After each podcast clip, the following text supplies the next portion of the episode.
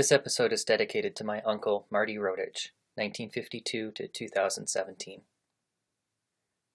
Today's Dead Idea this is the epilogue to our series on Titoism, the ideology of the former Yugoslavia under its communist dictator Tito.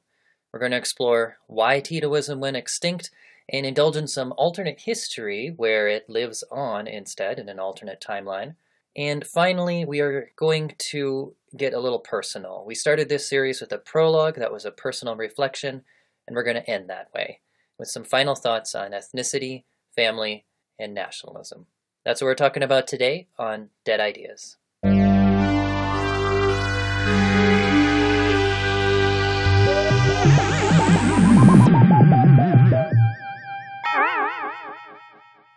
It's been a rough year for my family, and especially rough this last week. Just last night, as I record this, my uncle, Marty Rodich, passed away after nearly a year in and out of the hospital with pneumonia complications. It was for the best, as it was getting pretty clear that his condition was not going to improve. So, at long last, he made the decision to die a natural death rather than prolong his suffering indefinitely and uh, take his fate into his own hands, as it were. So, he was taken off the ventilators, and he managed to hang on for another three days, actually. In fact, just yesterday he seemed so strong that he might go on for another couple of weeks, it seemed. And he spent a good 30 minutes telling Rachel and I how to mulch the leaves on our lawn. but at long last, he gave up the ghost in the evening last night, and now he's at rest.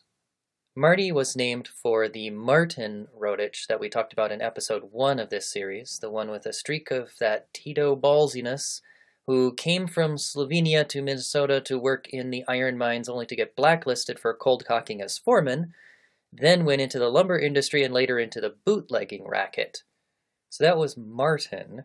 And then Martin's son was Marvin, who we talked about in episode 2, who was an air mechanic in World War II and always seemed to have a secret stash of illicitly acquired provisions squirreled away for his crewmen. And then Marvin's son was my uncle Marty, one of six siblings actually.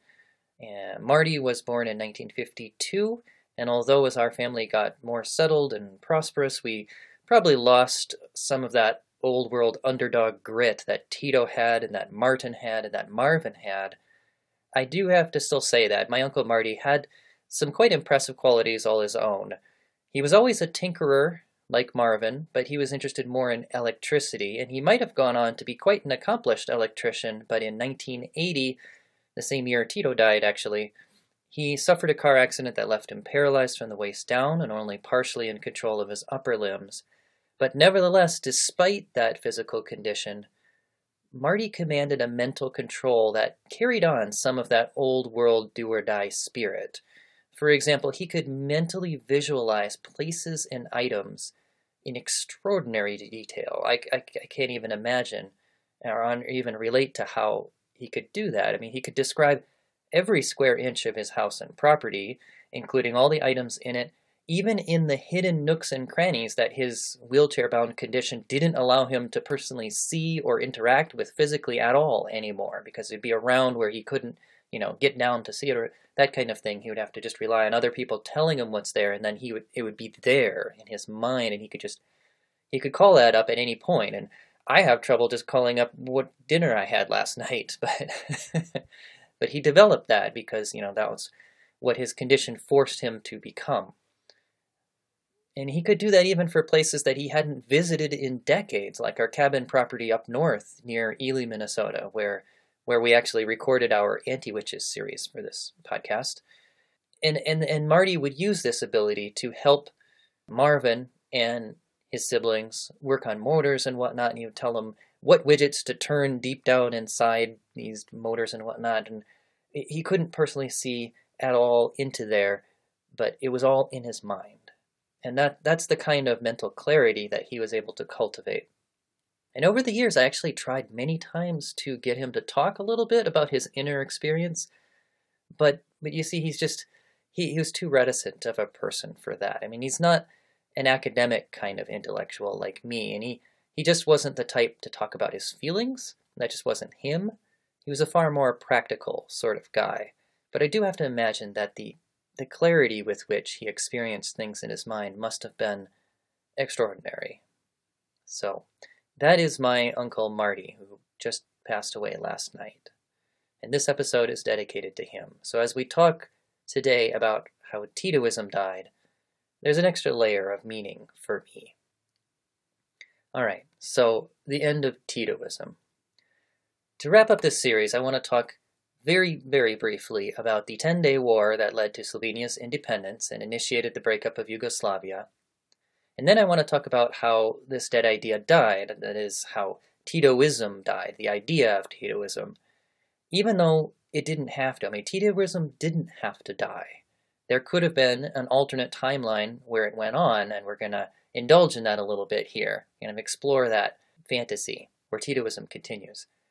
And then finally, I want to wrap up this whole series with a story of family, because that's what this series has really been about for me. So, that's the plan. So, let's get to it. So, after Tito died in 1980, Titoism went on but as we've already heard in this series, I mean, the writing was on the wall. I mean, the, the complicated system of government that was set up to succeed Tito, with every ethnicity and every republic getting a, a uh, representative, and each republic having veto power, so that any proposal that anybody made, if it wasn't exactly in the interests of your ethnicity and your republic, you basically just shot it down, and so absolutely nothing got done. It was a completely unworkable government system. Just everything went down the drain.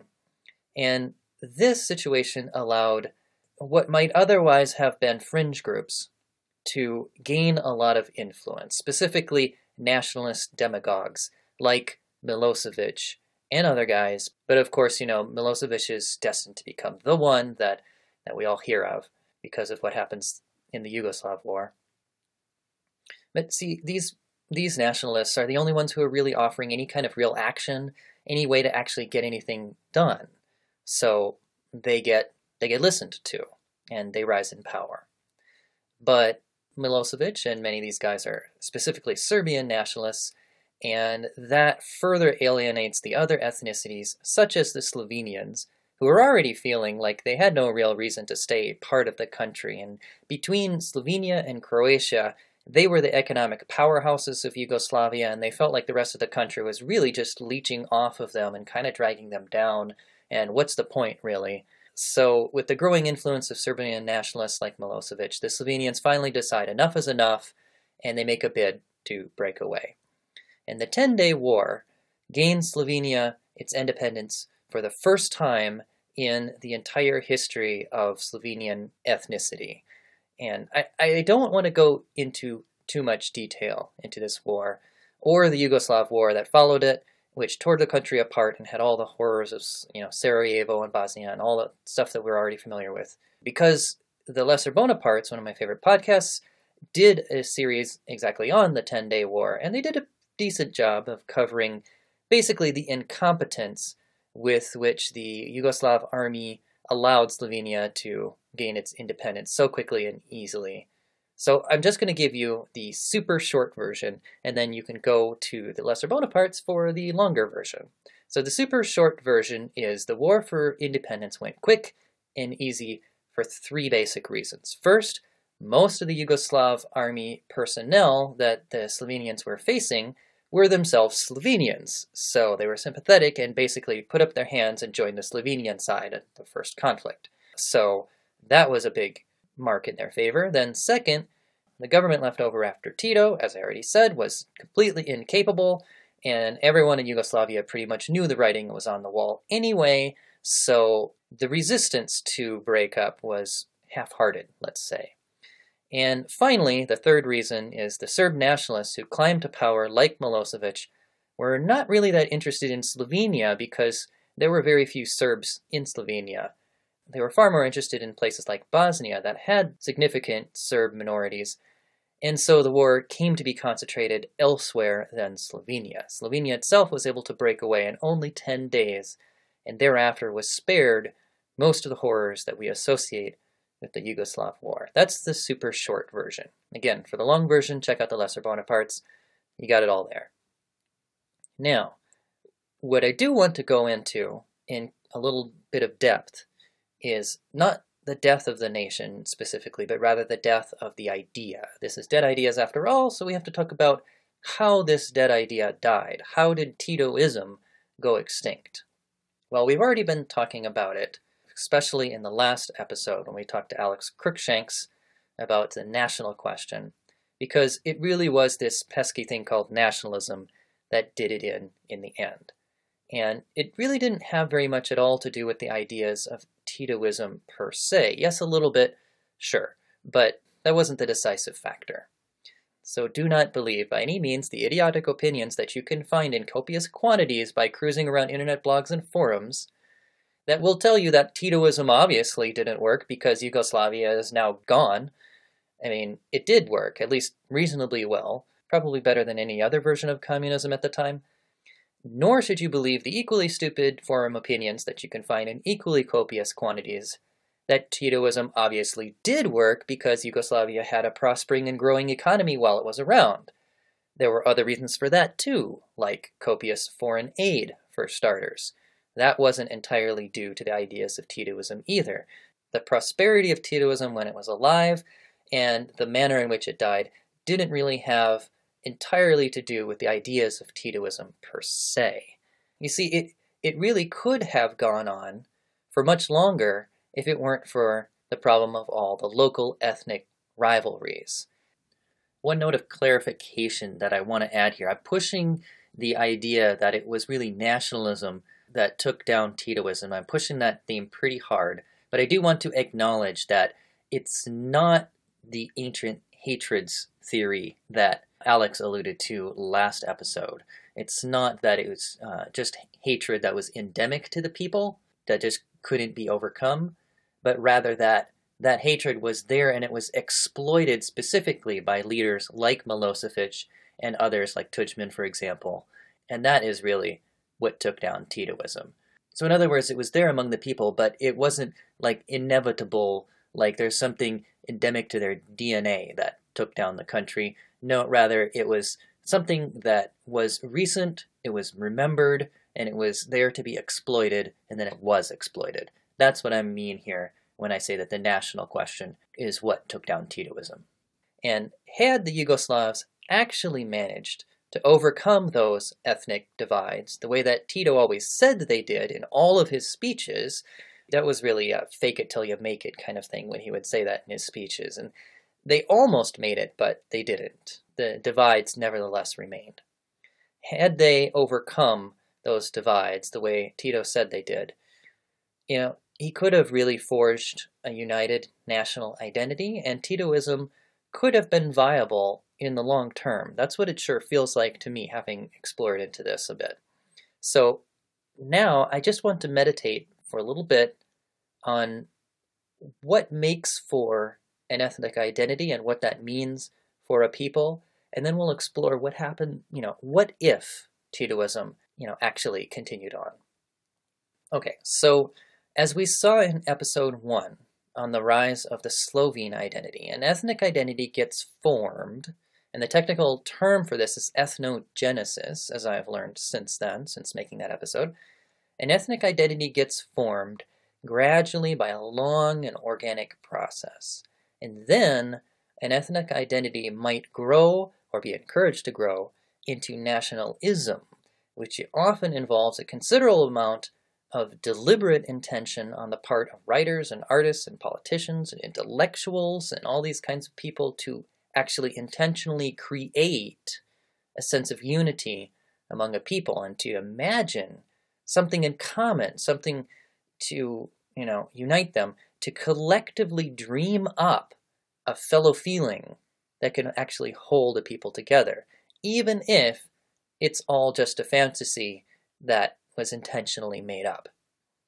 And it's the same fantasy that connects me to my Slovenian roots. I mean, what does an incident of blood have to do with me, really? I mean, if you if you look at the actual variation in DNA between me and Slovenians and me and just the average person in America, it's going to be an equal amount of diversity in terms of DNA.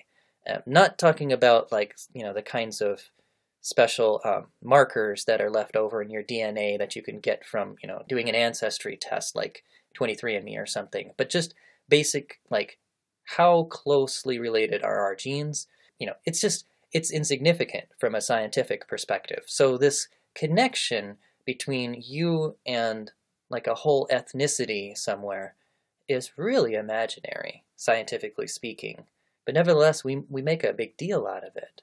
So what does this have to do with me, really? I mean, what does it matter that generations back my ancestors came from within a certain imaginary border drawn on a map, and does it really mean anything?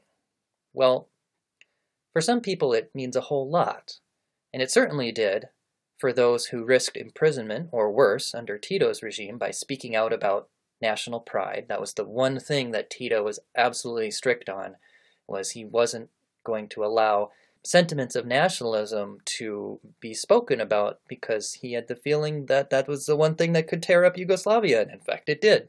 So call it repressive, kind of it was, but it also held the country together, so.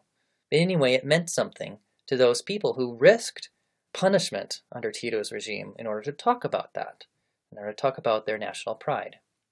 And that imaginary connection, this ethnicity that I'm talking about, certainly also meant something for those who fought and died for their people's independence in the Yugoslav War in the 90s. And it also certainly does for those today in the independent states that now dot the Balkan Peninsula. And it most certainly does for those today in Slovenia who are zealously rooting out any trace of loanwords in the Slovenian language from Serbo-Croatian, which was the sort of common tongue from Tito's Yugoslavia.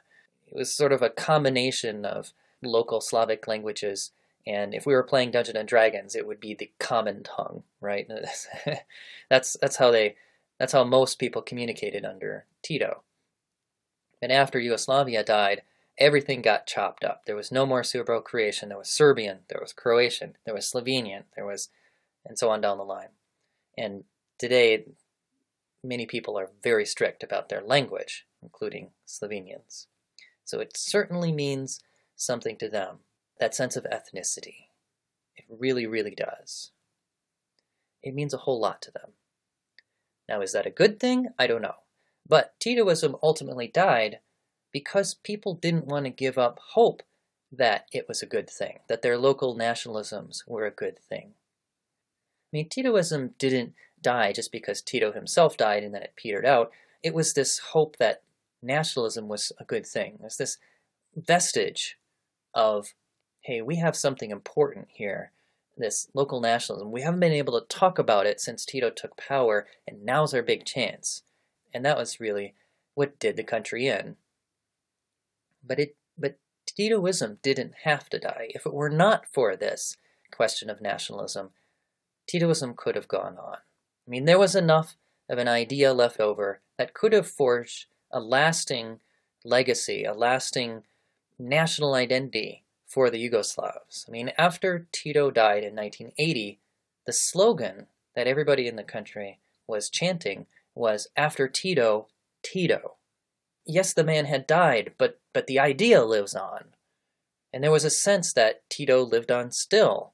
And the man had become larger than himself. He was no longer just a person, now he was an idea. And that's the kind of public sentiment that makes for a myth, you know, an ideological kind of founding father kind of myth. I mean, this is the sort of thing where you might expect a King Arthur kind of legend to arise that says Tito really isn't dead, but just sleeping somewhere in a villa just over the horizon, you know, in a hidden valley between the rugged mountains somewhere between Slovenia and Croatia or whatever ready to come back one day and lead his people once again. That's the kind of story that you get out of a feeling like this and which can serve as the basis for a national identity.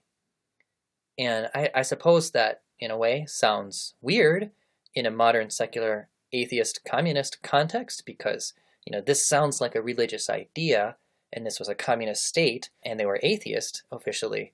But I, I think you get the point, though. It doesn't have to be religious because it's feeling, you know, and that's what's at the root of that.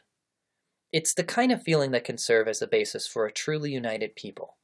And you can imagine an alternate timeline where it does truly unite the people. So now let's let's just kind of imagine that. Let's go into our alternate history here. So imagine, for example, a Yugoslavia that recognizes upon Tito's death in 1980 that the government system that was set up is just stupid, that it's completely unworkable, and they just scrap that. So that that's that's their point of deviation here, okay? And let's say that, you know, out of this conversation, this ferment, that a new strong leader makes a name for himself or herself. Actually, I like the idea of a woman succeeding Tito. Uh, it's Let, us call her Tita. I don't know if that's actually, it's probably not a real Yugoslav name, but whatever, I don't care. Let's call her Tita. So Tita makes a name for herself based on this idea that the government system setup is unworkable and we need something else. And she uses the collective grief for Tito, which, as we heard from our interviewees, like Sir John Parrish, for example, was probably not forced feeling, not fake grief, but probably genuine emotion. And there's actually a really weird, but in a way powerful video on YouTube that is like a, a montage of scenes from Tito's death. It's very weird. It has this really odd, uh, creepy music behind it, but it's kind of illustrative of the actual feeling that was felt upon Tito's death. So it was there was something there that could have been tapped and galvanized into a national identity. So let's say that she does this. Tita takes Tito's trademark slogan, brotherhood and unity, and turns it into a political platform and garners enough support that the Constitution is amended to allow either another dictatorship led by her or some other system of representative government that's actually workable in some way and doesn't just lead to inaction. This would have prevented the kind of chaos and frustration that allowed fringe groups like these nationalist demagogues that you know gave rise to Milosevic to take control. So that never happens in this timeline. Instead, we've got a government led by this Tita.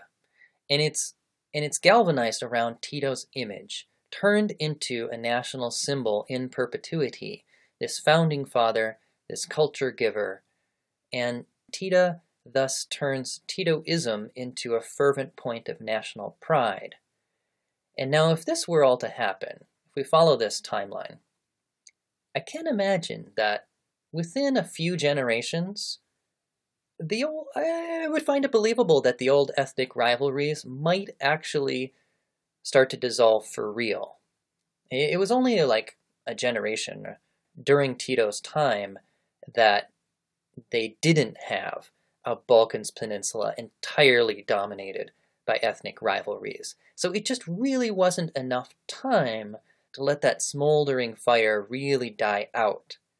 But I think as, you know, new generations are born and, and raised into a sense of united Yugoslav identity, I think that it really would, in fact, have burned out over two generations or three generations, enough that, you know, you wouldn't have had something like the Yugoslav War. You wouldn't have had Sarajevo. You wouldn't have atrocities, you know, committed in Bosnia. I mean, that's that's how it could have gone in this alternate timeline. I, I personally, at least, find that believable.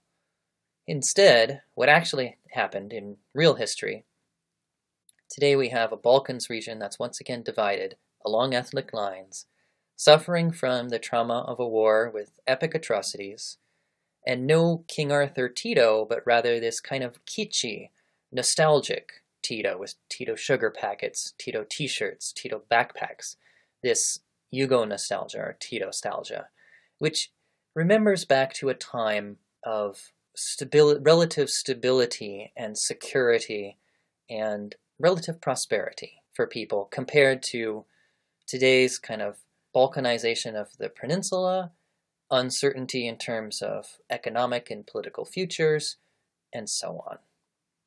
So, two contrasting timelines, one real, one imagined. Well, you know, Titoism could have gone on, but it didn't. And that's why we're talking about it here on Dead Ideas, because it finally did become a dead idea. And it's mainly because the national question nagged. That's what really did Titoism in. I mean, the, the idea is, oh, we're Slovenians, we want an independent Slovenia. We're Croats, we want an independent Croatia. We're Serbs, we want a greater Serbia. We were Montenegrins, we're Macedonians, and so on down the line. We're Bosnians, no, wait, we're Bosnian Croats, we're Bosnian Serbs, we're Bosnian Muslims, you know, we're even subdividing ourselves.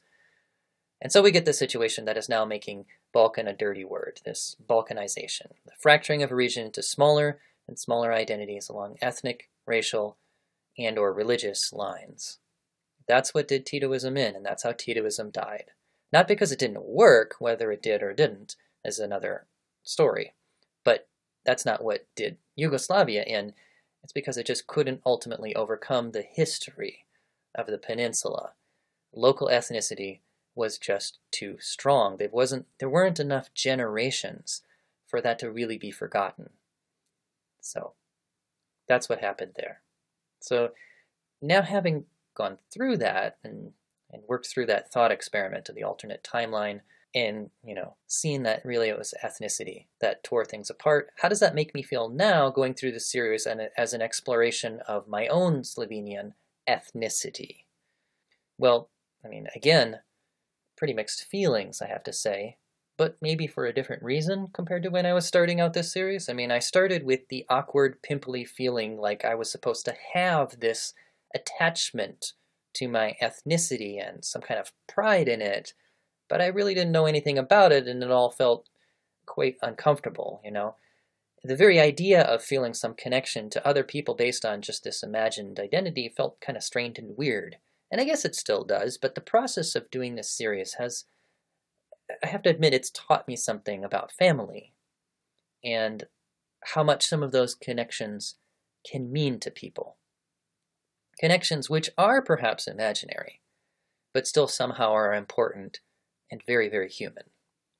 And many in my family have pursued our ethnicity more than me, like, for example, my Uncle Rick, who learned to speak the language, or my mother and several other of my relatives who have visited Slovenia, or my cousin Lorena, who spent a short time there just recently as part of her academic work to become a teacher.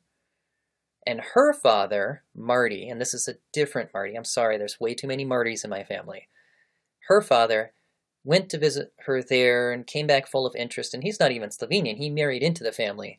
But he came back full of interest about Slovenia, and when I talked to him recently, you could see it in his eyes that there was something more meaningful about his visit than just a trip to another country. It wasn't just encountering just another culture. It was specifically about something to do with our family identity, even though he'd married into it. And that's, that's something that's weird, but it's important and it means something to us. And I don't mean to belabor this point. I think we all know it, right? We, we, we all have it in some sense. We, we know that, that that's meaningful to our family. But I'm just trying to highlight something that we very often take for granted. I mean, especially in America. And you know, the root of that feeling of ethnicity is really probably just an extension of the feeling of family. And that, the feeling of family, is that's something that's written into our DNA. I mean, we care about our kin group in ways that go beyond mere friendship and associations. And I mean, hell, eh, eh, often we're barely friends with relatives that we nevertheless love. I mean, what's up with that? I mean, that's something very, very at the core of what it means to be human. And I got to see that kind of family bonding this last week as my Uncle Marty lay in the hospital.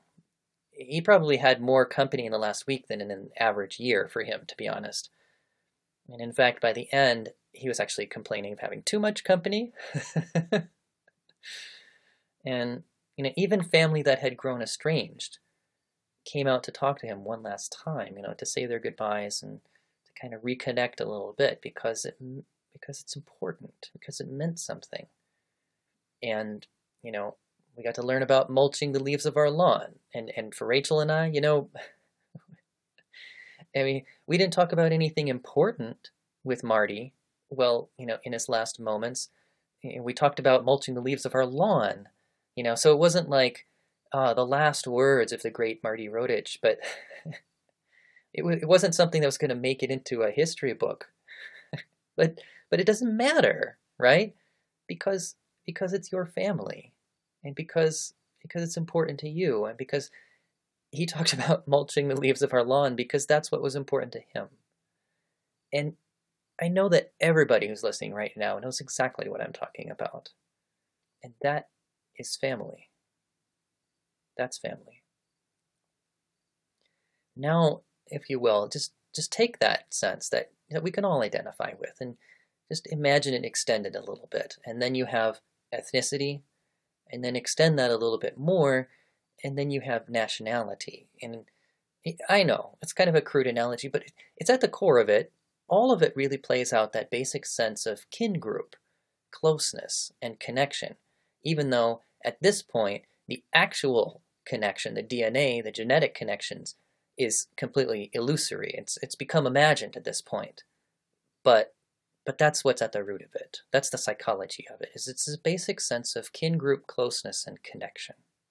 And, and so now, the last thing that I want to talk about to close out this epilogue episode is the widest sense of imagined connection, nationality. Because all this series, I've been talking about my ethnicity and how I feel weird about it, but I've said almost nothing about my nationality as an American. I mean, how do I feel about being an American, especially when contrasting the American identity against what happened in Yugoslavia, where the whole national identity just just went down the toilet, and you had the fracturing of the country into numerous tiny independent states based on ethnicity. I mean, that's something I, I can't even begin to imagine happening in America. My American identity is not threatened with that danger. I don't feel that at all as a palpable danger. Not at least in 2017 at this point in American history. Perhaps earlier, but not, not in 2017. And it's very, very strange for me to think of balkanization for me as a 21st century American because my experience is so different. I mean, unlike my ancestors, my Slovenian ancestors, I have not known the experience of living under a foreign empire like they did, largely under the Habsburgs and later the Austro-Hungarian Empire and so on. I, I have not known that. I have not known the experience of having to forge an identity, to create literature in what was at the time an obscure language that the Slovenians called their own, but which might well die out if they didn't take very special care of it. English has never been like that for me my culture has never been like that for me. I have not known the risk of collapse of my culture. So that is that is a very, very different kind of experience for me as an American compared to the Slovenians. I mean, I'm living in an era when globalization is on the rise, and the cultural flavor of that globalization is very much American. And it's not because America is like the greatest and it, it has nothing to do with America being any better than any other country. But it's an incident of history. As the only major power to come out of World War II without having our economic infrastructure bombed to shit, my country did pretty much okay. And we didn't have to have a long period of recovery, basically. So we had a leg up, right? A huge leg up. And then, as the lone remaining superpower after the end of the Cold War, my country was doing more than just all right. It was doing fantastic, right? No more rivals. Great. Uh, so with the spread of American Coca-Cola and Levi's jeans and McDonald's and iPhones, basically people all over the world are looking more and more like what I am accustomed to, like what I'm familiar with, like what is comfortable for me. That's my situation as an American in 2017.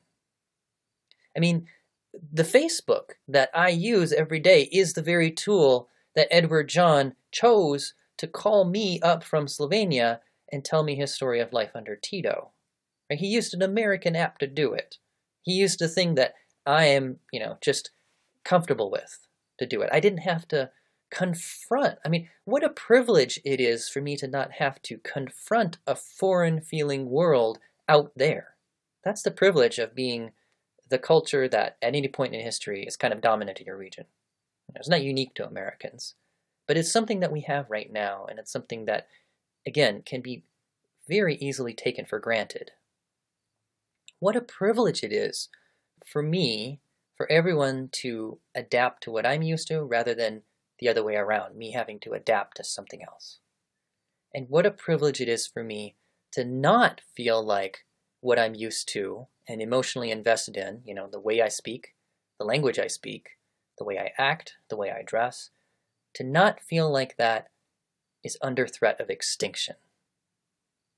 I mean, all this series, I've talked at length about my awkward feelings as a Slovenian, but now this is a whole other level of awkwardness when it comes to the feelings as an American, right?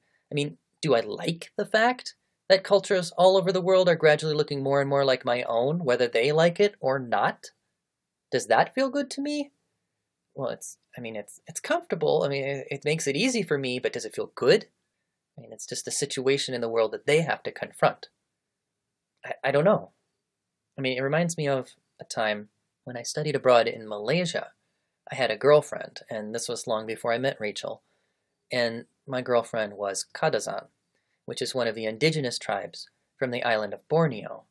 And let me tell you, the look in her eyes when she said to me, My language is dying, that's something that I will never forget. I've never had to face that. On the same study abroad trip, so I was in Malaysia, which is a Muslim nation, when the World Trade Towers were hit on September 11th. And well, nothing of particular note happened to me personally in terms of anti Americanism. An American friend of mine found a note on her dorm room pillow that said, Americans go home. And also, I was in a computer lab at that university recently after it happened, perhaps the day of or the day after, and I witnessed one Muslim girl comfort another who was watching the news of what happened, and the words of comfort were, Don't worry, the Americans deserve it.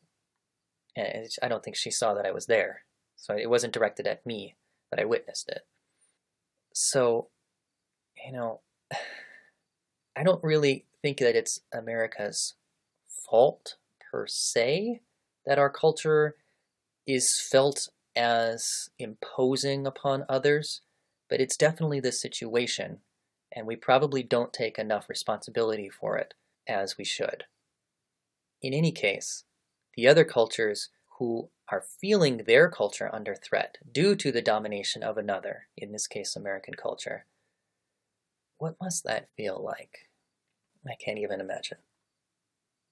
Later, years after my stint in Malaysia, and after I graduated, I went to work as an English teacher in Japan, which is one of the few places in the world today that has an overall positive feeling toward Americans. There are a few countries that, that actually like us.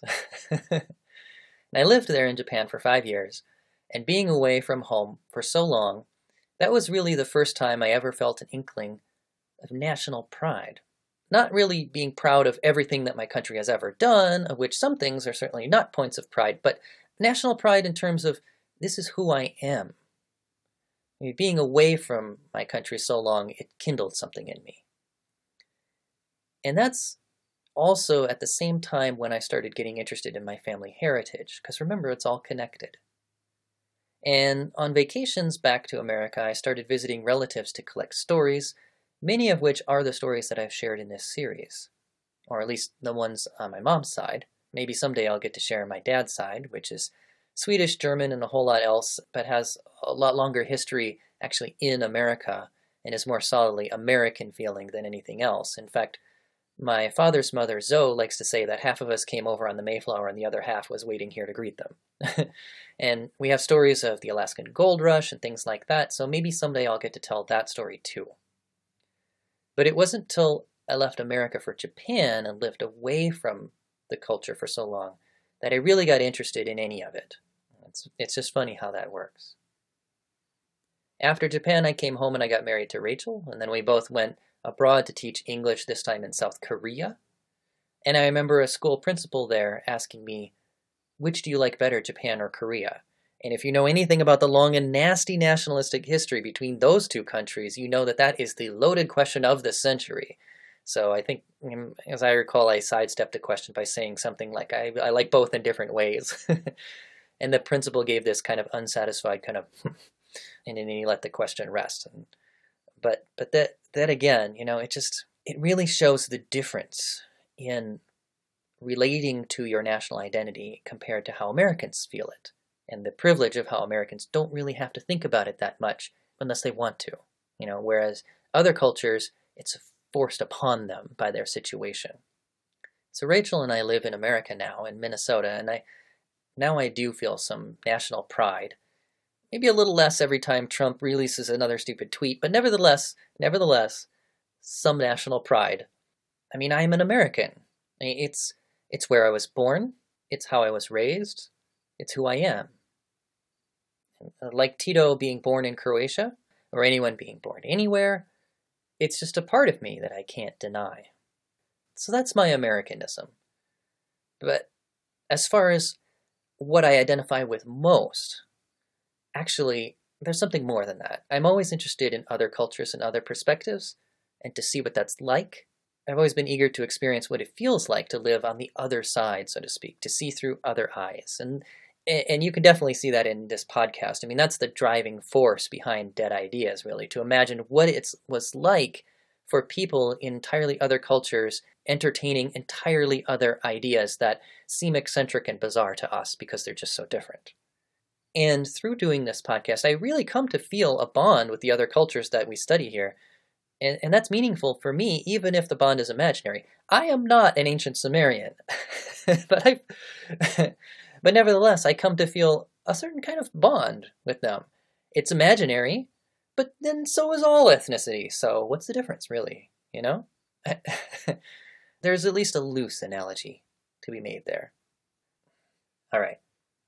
So that's pretty much our episode for today. That's our epilogue for our series on Titoism. Just as a final note, I'll say that personally, ultimately, in the end, I identify less as Slovenian or as American and more as a cosmopolitan. And I mean that in the original sense of the word, like the root meaning sense of the word. Cosmo meaning cosmos or world, politan citizen, hence citizen of the world. So I, I feel more like a citizen of the world than I do specifically as Slovenian or as American.